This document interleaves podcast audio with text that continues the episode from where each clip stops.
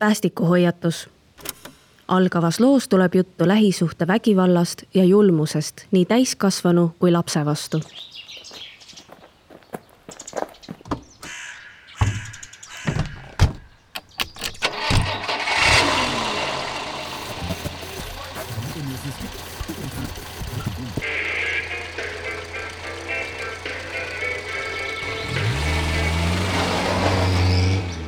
aastal tuhat üheksasada üheksakümmend neli satuvad kokku kaks noort inimest, kelle elud vast vabanenud Eestis alles tuure tõstavad.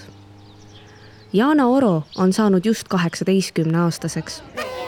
ta on silmapaistvalt ilus noor naine, pehmete näojoonte, moekalt peente kulmude ning laineliste ja pikkade pruunide juustega tumedate lühikesteks pügatud juustega Rainar Roos on Jaanast neli aastat vanem ja suurema elukogemusega. Noorte kohtumise ajaks oli tal juba üks suhe karidele jooksnud ning noormees oli äsja käinud Tallinna psühhiaatriahaiglas depressiooni ja viinaviga ravimas.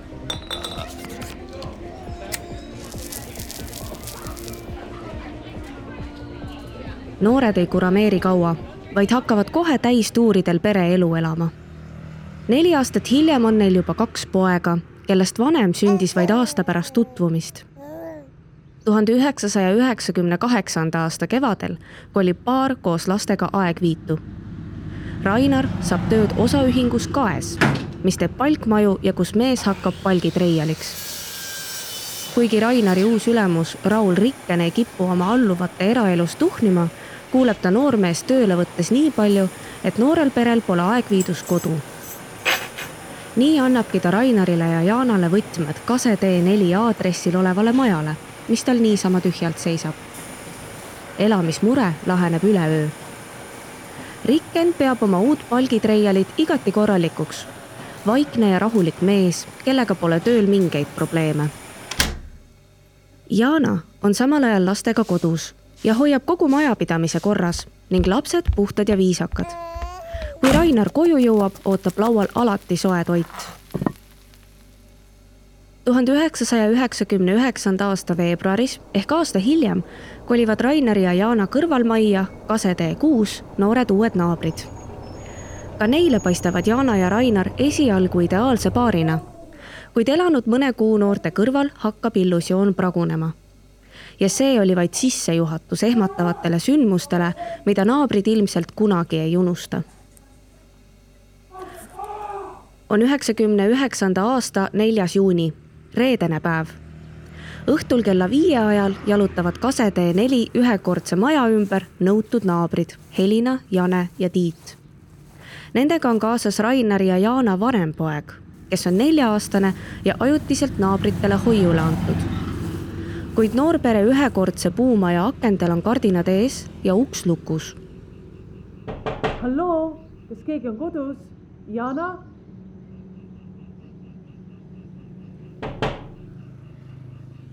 naabrid ei tea, et samal ajal kui nemad akendele ja ustele koputavad, on majas kaks surnukeha.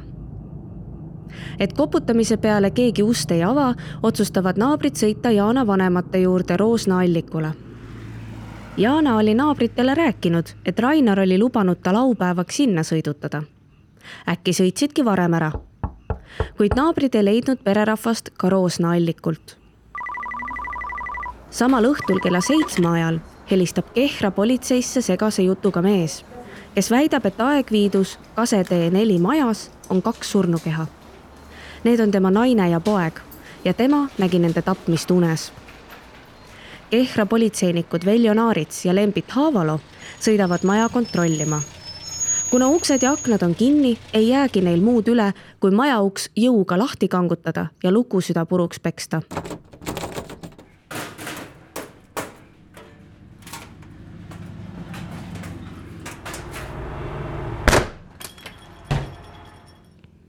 elutoas on diivaniesine verine. magamistoas on nii pulkadega lapsevoodi kui ka kahe inimese voodi tekkidega kaetud ning neid kergitades avaneb politseinikele kohutav vaatepilt. voodi taga seinal ja põrandal on verepritsmed. lapsevoodis on pisikene poisi surnukeha. tema pea on verine ja padi selle all niisamuti. suures voodis on kirjus kleidis naise surnukeha, millel on nii kaelas kui rinnus torkehaavad. Neist voolanud veri on valge voodilina punaseks määrinud ja laibakäed on vahelitti rinnale asetatud. kriminaalpolitseinikud Naarits ja Haavalo kutsuvad kohale uurijad ja järgmiste tundide jooksul uuritakse kogu maja läbi. kindlat tapariista nad ei leia, aga uurijatele jääb silma kapi peale jäetud ruuduline paber, hüvasti jätu kiri andke mulle andeks, ma pole midagi paha pärast teinud, lihtsalt närvid ütlesid vahepeal täitsa üles ma tahtsin kõik heaks teha, aga nüüd on see võimatu. ja sellepärast pean ma end nüüd karistama. oleks mõni inimene mind ära kuulanud, kui oleks neil endil selline pinge sees olnud.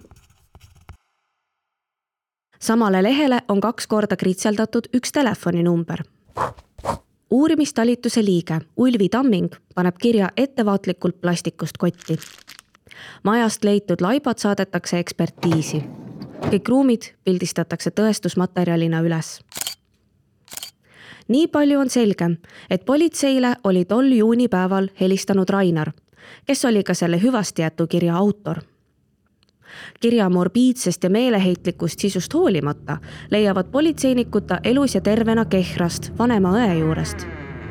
Rainar oli neljanda juuni pärastlõunal õe juurde saabunud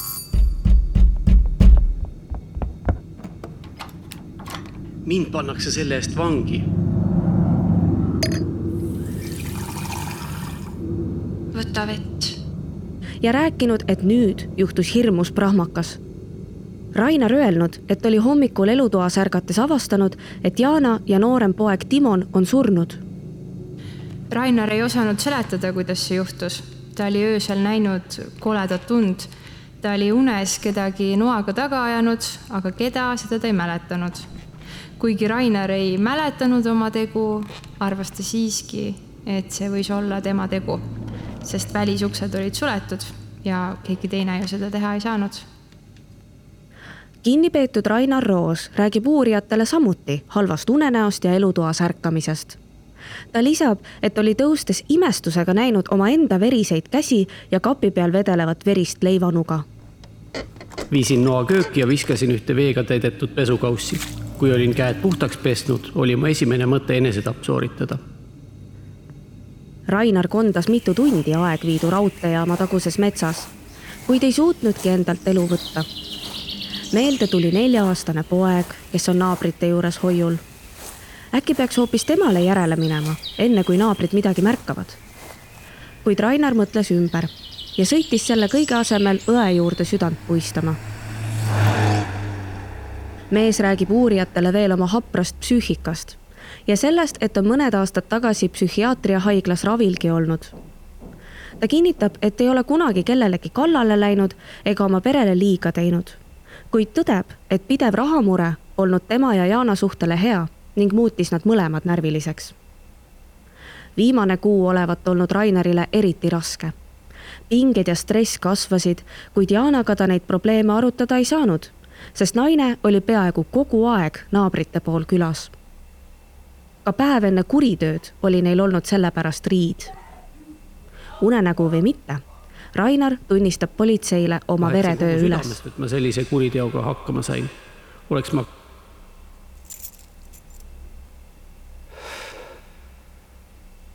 kaks nädalat varem õe juurde sõitnud. kohtuarst märkis, et Jaana surnukehal on kakskümmend neli noahaava ja neist viis raskemat olid ka surma põhjustajad. torked olid vigastanud naise südant, kopsu ja suuremaid veresooni.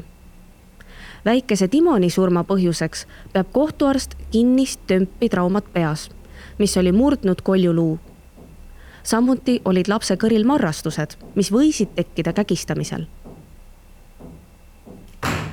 üheksandal juunil ehk viis päeva pärast kuritööd esitati Rainar Roosile süüdistus julmas ja eriti piinaval viisil toime pandud topeltmõrvas.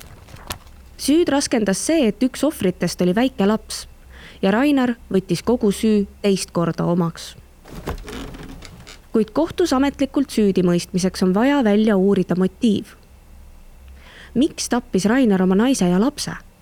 kas ta saab üldse oma tegude eest vastutada kas mees oli veretöö ajal üldse täie mõistuse juures uurijad käivad tõe väljaselgitamiseks üle kuulamas Rainari ja Jaana lähedasi ning naabreid.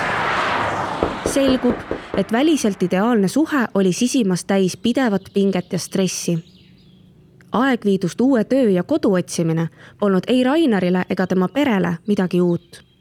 see oli noorpaari viieaastase kooselu jooksul juba seitsmes või kaheksas kodu, sest Rainar ei pidanud üheski töökohas kaua vastu see mure oli juba enne Jaanaga kohtumist. Tallinna psühhiaatriahaiglasse sattus Rainar ka sellepärast, et ta oli kõigepealt Rakvere lihakombinaadist ja siis firmast Eesti Parkett lahti lastud. mehel oli viinakurat sees. kui Jaana ja Rainar pärast ravi kohtusid, pidas mees end mõnda aega kenasti ülal, kuid hakkas ühel hetkel uuesti jooma samuti vahetas ta töökohti peaaegu sama sageli kui sokke otsides kogu aeg suuremat palka, kuid vireledes samal ajal võlgades. Jaana vanem õde Rita räägib uurijatele, et Rainer kippus kõikide oma ülemustega tülli minema. ja kui ta lahti lasti, olevat see ka alati ülemuste süü. algul Jaana kaitses Rainerit, kuid lõpuks hakkas see tallegi kummaline tunduma. pärast palgapäeva jõi Rainer kallist õlut ja tõmbas kallist suitsu. Enne palgapäeva aga kõige odavamaid kui Raineril oli raha, tegi ta tõesti hinnalisi kingitusi, mõtlemata selle peale, kuidas peret enne palgapäeva toita. ka naabrid meenutavad, kuidas noorperel oli alati kuu lõpus nälg majas. rahaga nad majandada ei osanud ja pärast palgapäeva nähti Jaana seljas sageli uusi ja kalleid riideid. kingitused Rainerilt. Aga kui rahakotis puhus vaid tuul, sõideti mõneks ajaks elama Jaana vanemate juurde Roosna allikule uurimise käigus tuli välja muudki. kui rahamure kõrvale jätta, oli Rainar kirjeldanud uurijatele oma pereelu idülliliselt. Nad olid Jaanaga teineteisesse kiindunud, arutasid kõik asjad omavahel läbi, tülitsesid harva ja kui üldse, siis sellepärast, et Jaana jättis naabrite poole minnes mehe üksi koju kuid sugulaste ja naabrite tunnistustest selgub, et rahamure kõrval oli palju suurem probleem Rainari armukadedus aegviitu kolides ei olnud kummalgi koha peal tuttavaid, kellega väljas käia. aga kui Jaana olekski tahtnud kuskile üksinda minna, poleks see kõne allagi tulnud. seda kinnitavad uurijatele Jaana vanem õde Rita ja noorem õde Anneli. Jaana õdede sõnul oli naisel keelatud võõraste meestega rääkida ja isegi kodus ei tohtinud ta miniseelikut või kleiti kanda, rääkimata siis niimoodi väljaminekust kord olevat üks Rainari joomakaaslane Jaanat kiitnud ja saanud selle eest vihase sõimu kaela. samas teinud Rainar kodus ka Jaana õdede kuuldes õelaid märkuseid ja sõimas oma armsamat ropult, kui viimane otsekohe oma mehe soove ei täitnud. Rainar rääkis Jaanale kogu aeg, et temaga lihtsalt ei saa kusagile välja minna, sest Jaana ei oska käituda, on näsanäpp ja teeb talle teiste ees häbi kodune sõim peletas Jaana sõbralike kõrvalmaja naabrite juurde, kus ta veetis aina rohkem aega. ta kaebas naabrinaistele Helinale ja Janele, et kuigi Rainar hoolib oma poegadest väga, siis Jaanat sõimab ta pidevalt ning samuti peksab ja vägistab. Mais ehk kuu aega enne surma näitas Jaana naabritele siniseid plekke kätel ja jalgadel ning rääkis nuuksudes, kuidas Rainar välgumihkliga tema juukseotsi kõrvetab naaber Helina tõdeb uurijatele, et tema jaoks on Rainari armukadedus arusaamatu. Jana oli oma mehele olnud truu abikaasa, proovis talle meele järele olla ja hoidis majapidamises laitmatut korda. Kui aga maikuu viimastel nädalatel noorperel jälle söögiraha otsa sai, tõusis koduseinte vahel pinge rahaline seis oli lausa nii halb, et lahkelt majavõtmed üle andnud Rainari ülemus rääkivad aina tihedamini nende väljakolimisest ka ei meeldinud Rainarile see, et naine kogu aeg kõrvalmajas külas käib. Nii naabrinaised kui Rainari töökaaslased räägivad uurijatele, et ärritunud Rainar hakkas tööajast rattaga iga tunni tagant koju sõitma, et Jaanat kontrollida vaimse terrori all kannatav Jaana hakkas selle peale mai viimastel nädalatel naabritele rääkima, et tahaks tegelikult meest maha jätta, kuid kardab Rainar olevat ähvardanud, et kui naine julgeb tema juurest lahkuda, siis võtab ta lapsed ära ja laseb Jaana tagatipuks ära vägistada ja tappa. See nädalaid kasvanud pinge jõudiski haripunkti juuni alguseks. kuu esimeste päevade sündmuseid võib nimetada kui viimast piiska, mis karika lõpuks üle ajas. nagu kombeks, oli Jaana taas kõrvalmajas külas ja veetis aega naabrinaise Janega kes hoovis asuva kuuri taga päikest võttis. Jane noris kleidiga päevitava Jaana kallal nii kaua, kuni viimane kleidi vööni alla lasi ja rinnahoidja väele jäi. Kõik oli korras, kuni juhuslikud töömehed neist mööda jalutasid. Jane oli veel lõõpinud, et neid ei vaata keegi uurijatele antud tunnistuses meenutab aga Jane, et vaevalt viis minutit hiljem oli Rainar kohal ja käsutas Jaana koju mõne aja pärast tuli nutetud silmadega Jaana tagasi ja rääkis, et Rainer süüdistas teda võõraste meeste ees eputamises, sõimas litsiks ja lubas ära tappa. Ta tõmbas end sõbranna kõrval murul kägarasse ja nuttis kaua. Jaana lohutas ennast, et peab vaid mõned päevad veel vastu pidama. siis viib mees ta kuuks ajaks vanemate juurde Roosna allikule, kus ta saab rahulikult mõelda, kas ja kuidas Raineri juurest lahkuda veel kaebas ta naabrinaisele, et saab õhtul kindlasti päevitamise eest peksa ja on õnnetu, et vanem, erksama unega poeg võib lärmi peale ärgata ja kõike pealt näha. Lõpuks leppisid naised kokku, et Jana võib poja naabrite juurde tuua. nooremat tahtis ta enda läheduses hoida. Timon magavat nagu kott. Jana tõi vanema poja naabrite juurde kolmanda juuni pärastlõunal. ka siis tal üks põss kõhetas ja ta tunnistas, et mees oli kodus löönud, keelanud naabritega suhelda ja lubanud ka viimased ära tappa, kui Jaana sõna ei kuula. ööseks minema sõitvad naabrinaised pakkusid Jaanale veel võtmeid, et ta saaks viimases hädas mehe peksu eest kasvõi kõrval majja põgeneda. kuid Jaana keeldus. see oli viimane kord, kui naabrid Jaanat nägid tunnistajate ütlused maalivad uurijatele selge pildi motiivist armukadedus ja omanditunne. kaks kuud kestnud kohtupsühhiaatriline ekspertiis leidis, et Rainar Roos oli oma lähedased tapnud sihipäraselt ja suunitletult, mitte afektiseisundis. Ka tema hüvasti jäetu kiri hinnati aruselgeks ja arusaadavaks seda kinnitas, et Rainer oli kirjale kaks korda korrektselt kirjutanud oma õe telefoninumbri. nelja spetsialisti koostatud ekspertiisiakt märgib, et Rainar Roosil puudub situatsioonikohane depressioon, ahastus ja enesesüüdistus. pigem on Rainari hoiak see, et jäetugu ta rahule. tal on kohtus käimise asemel vaja hoopis oma närve ravida ja vanemat poega kasvatada. mitu kuud kestnud uurimise jooksul muutiski Rainar meelt kui juunis oli mees korduvalt oma süüd tunnistanud, siis septembris väitis ta, et oli esimeste ütluste andmise ajal täielikus šokis ja üksnes arvas, et tema on tapja. nüüd, kus ta on kolm kuud saanud selle üle järele mõelda, on ta ikkagi kindel, et ei oleks kunagi võimeline sellist veretööd tegema. Rainar Roos nõudis uut psühhiaatrilist ekspertiisi põhjendusega, et eelmised neli eksperti olid täielikud võhikud. see nõue jäeti rahuldamata. pärast seda hakkas mees nõudma enda vabastamist, et tõelised mõrvarid ise kinni püüda veel novembris toimunud kohtuprotsessil väitis Rainar Roos, et tol ööl oli nende maja uks tegelikult olnud lahti ja sealt tulnud sisse mõrtsukad, kes lõid tema uimaseks ja lohistasid elutuppa. Needsamad vähemalt kaks-kolm mõrtsukat olid tapnud tema kalleima vara, naise ja pisipoja. üksinda on võimatu sellist kuritegu toime panna. vihkan vägivalda. Rainar olevat ellu jäetud ainult selleks, et oleks keegi, keda süüdi lavastada ja kogu sellele süüdi lavastamisele aitavad Rainari sõnul süüdimatult kaasa ülbed politseinikud, ükskõiksed uurijad ja valelikud naabrid, kes tahavad temast vägivaldset ja armukadedat metslast teha. ma pole varas, narkomaan, mõrtsukas ega alkohoolik, ma olen kannatanu. kohus jäi teistsugusele arvamusele ja leidis, et mõrva motiiviks oli mehe egoistlik armukadedus ning arusaam, et naine tema omandina peab olema mehe jaoks kogu aeg olemas. kohus märkis tunnistajate ütlustest, et äärmusliku ja julma teoni viis mehe see, et Yana Oro hakkas kuu aega enne mõrva näitama selgroogu. käis mehe keelust hoolimata naabrite juures kohvi joomas ja lubas mehe maha jätta. Rainar pigem tappis Jana, kui lasi tal lastega enda juurest lahkuda. Tema vinsklemisest hoolimata mõisteti Rainar tuhande üheksasaja üheksakümne üheksanda aasta novembris süüdi topeltmõrvas ja mõisteti eluks ajaks vangi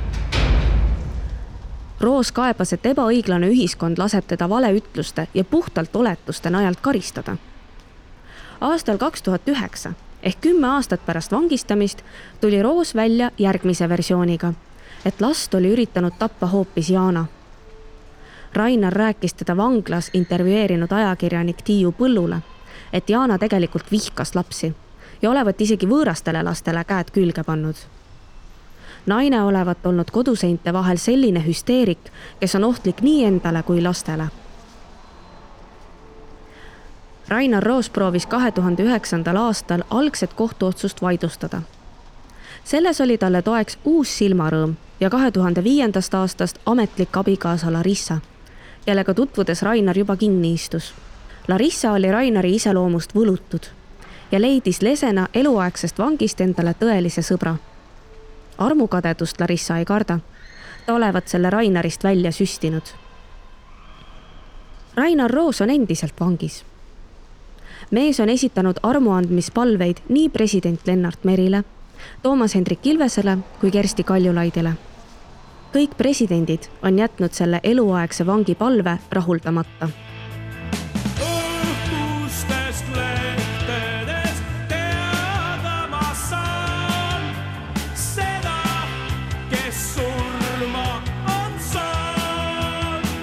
aitäh kuulamast.